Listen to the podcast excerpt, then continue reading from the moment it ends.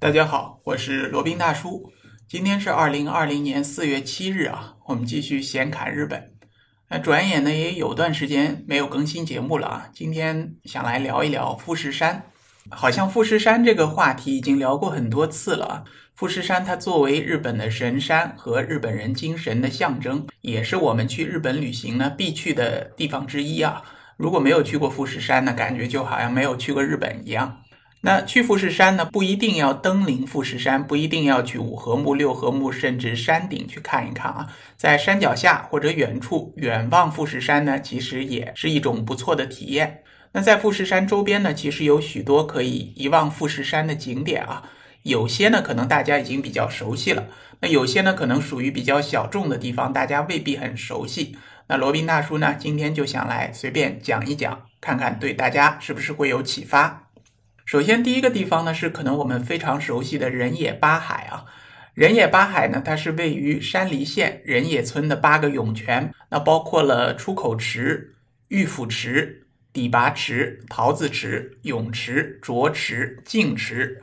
菖蒲池，那它水的来源呢，其实是来自富士山融化的雪水啊，是富士山周边呢非常著名的景点之一。那如果从人野八海眺望富士山呢，被称为人野富士。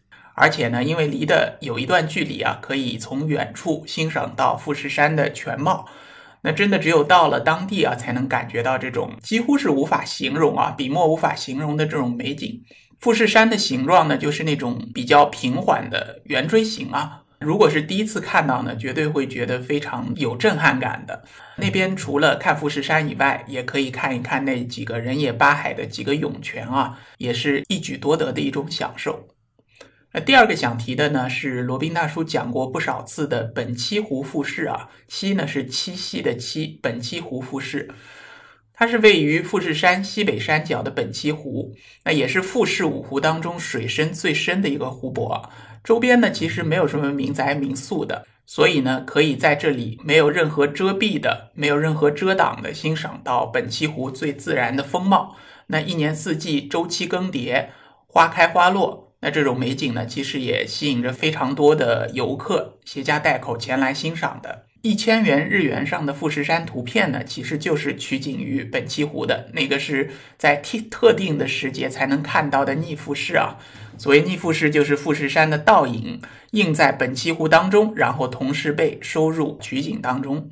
那只有在天气非常晴好、阳光灿烂，同时呢这个光线角度正好合适的时候呢，才能取景到这个逆富士的绝景啊。所以说呢，本栖湖它无论是在日本国内还是在国外，都是大大有名的观赏富士山的景点。不过，这个本栖湖观赏富士山的缺点呢，就是交通不便啊。如果想要搭乘公交车前往的这个路线非常的绵长，这个班次也很少，可以说是公共交通很难到达的。那建议呢，如果是想从本栖湖欣赏富士山呢，建议还是包车前往为好。那最好呢，挑一个阳光灿烂的好日子前往本栖湖，绝对是值回票价的。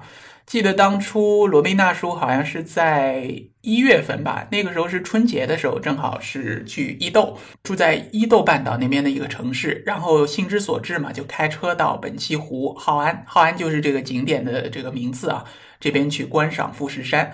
那时候正好运气非常好，虽然那边还有积雪，但是阳光灿烂。感觉是正好是观赏富士山一个绝佳的一个时节，那正好呢就拍了非常多的照片和视频啊。那现在看起来呢还是觉得非常有回味的。所以说呢，本期湖富士山是罗宾大叔个人非常推荐的一个观赏地点。第三个地方可能大家未必都去过的，是一家茶屋，叫天下茶屋。天呢就是天上地下的天，下呢就是上下的下，天下茶屋这个名字也非常霸气啊。它是创业于昭和九年的天下茶屋，位于河口湖北面的玉板道上面啊，呃，有一点高度的，可以从远处眺望富士山以及下面的河口湖，所以也被称为叫富士见茶屋，就是能看到富士山的茶屋。或者呢，还有一个更加霸气的名字叫天下第一茶屋啊。那日本文学家太宰治在一九三八年呢，写了一本《富岳百景》，也曾经提到过这里。那身为这个知名观光景点的天下茶屋呢，从这里看到富士山它这个景色，一方面是非常的震撼，还有一方面呢，还有一种仿佛就魂归太宰治所在年代的这种时光穿越感啊。那在其他的观富士景点呢，是无法体验到的这种双重的感受。很多游客呢也是慕名而来，那在这里呢，可以一边喝茶。一边欣赏富士山以及河口湖的景色，可以说是身心畅快，妙不可言。另外一个想介绍的地方呢是田冠湖啊，我记得在以前的节目当中好像给大家介绍过。田冠湖呢是一个人造湖，它是位于富士宫市的朝雾高原，它离富士山呢很近，可以从富士山雄伟的山脚呢往上完整的欣赏富士山的全貌。据说呢非常受情侣的欢迎。在这里呢，春天可以赏樱、赏杜鹃花；秋天呢，可以赏红叶。然后在这个田冠湖的湖畔呢，可以也有露营区啊，可以钓鱼啊、划船啊、骑自行车环湖游啊，十分的有趣。而且呢，在每年的四月二十日和八月二十日这一周呢，会有机会欣赏到钻石富士。所谓钻石富士呢，就是指朝阳从富士山山顶升起的那一刹那啊。仿佛就有一颗钻石镶嵌在富士山山顶，这么一种奇幻的景象啊，绝对建议要去看一看的。那其他的地方当然也能看到钻石复视啊，不过大多数呢是西洋版的钻石复视。那在田冠湖呢，欣赏到的是朝阳钻石复视，那又是一种不同的感受了啊。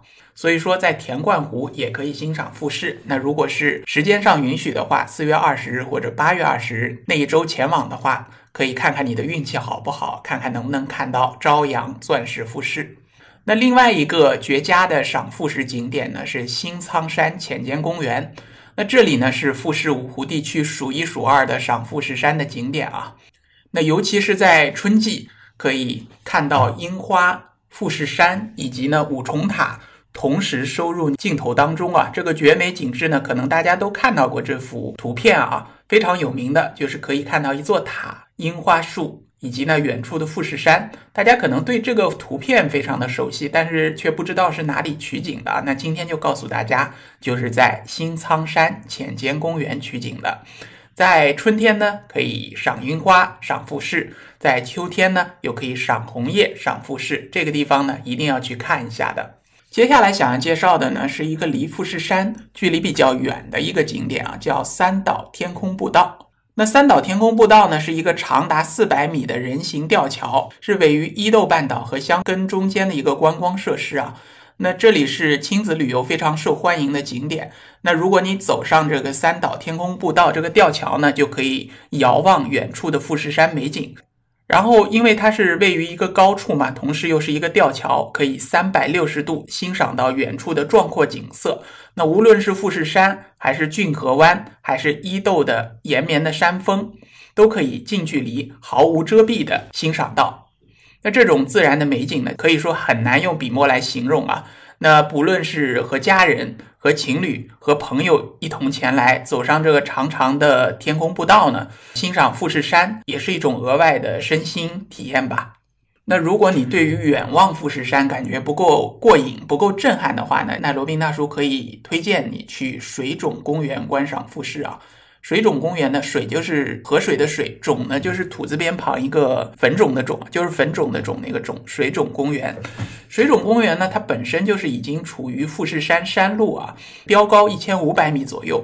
在公园的停车场停完车以后呢，一抬头就能看到富士山就扑面而来，这种震撼感可以说是魄力十足的。如果想要这种体验这种重口味的富士山观赏体验的话，可以来水种公园看一下。不过这个缺点仍然是交通不便啊，就可怜了我们这个驾照是日本不认可的，没办法在日本自驾。所以说，如果想去水种公园呢，仍然只能是包车前往啊，公共交通好像是没办法的。当然了，除了以上介绍这些地方啊，在富士山周边的富士五湖，包括山中湖啊、河口湖啊、西湖啊、金镜湖之类的，其实都能够欣赏到富士山的雄姿，收获不一样的感动和体验。那就不一一列举了，地方实在太多了。大家呢，如果有不同的体验、不同的这个推荐地点的话，也可以给罗宾大叔来留言啊。好了，那就今天为大家介绍了一些观赏富士山的推荐景点和地点。那如果有兴趣的小伙伴呢，可以在日本开放国门以后，前往富士山周边去一一探索。那今天的节目呢，就先到这里了，我们下期再聊。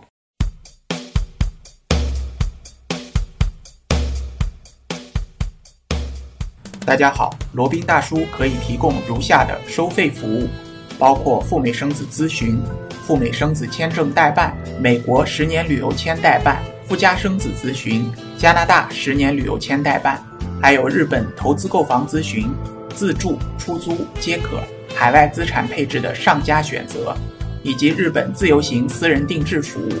另外呢，还有瓦努阿图绿卡移民代理服务，足不出户可以办理瓦努阿图的绿卡。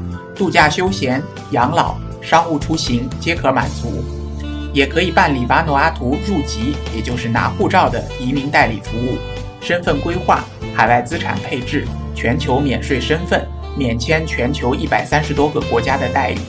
您也可以添加罗宾大叔的微信：八二七四七九七零，八二七四七九七零，向罗宾大叔本尊咨询详情。添加时，请主动告知获知渠道和所需咨询的内容。谢谢大家。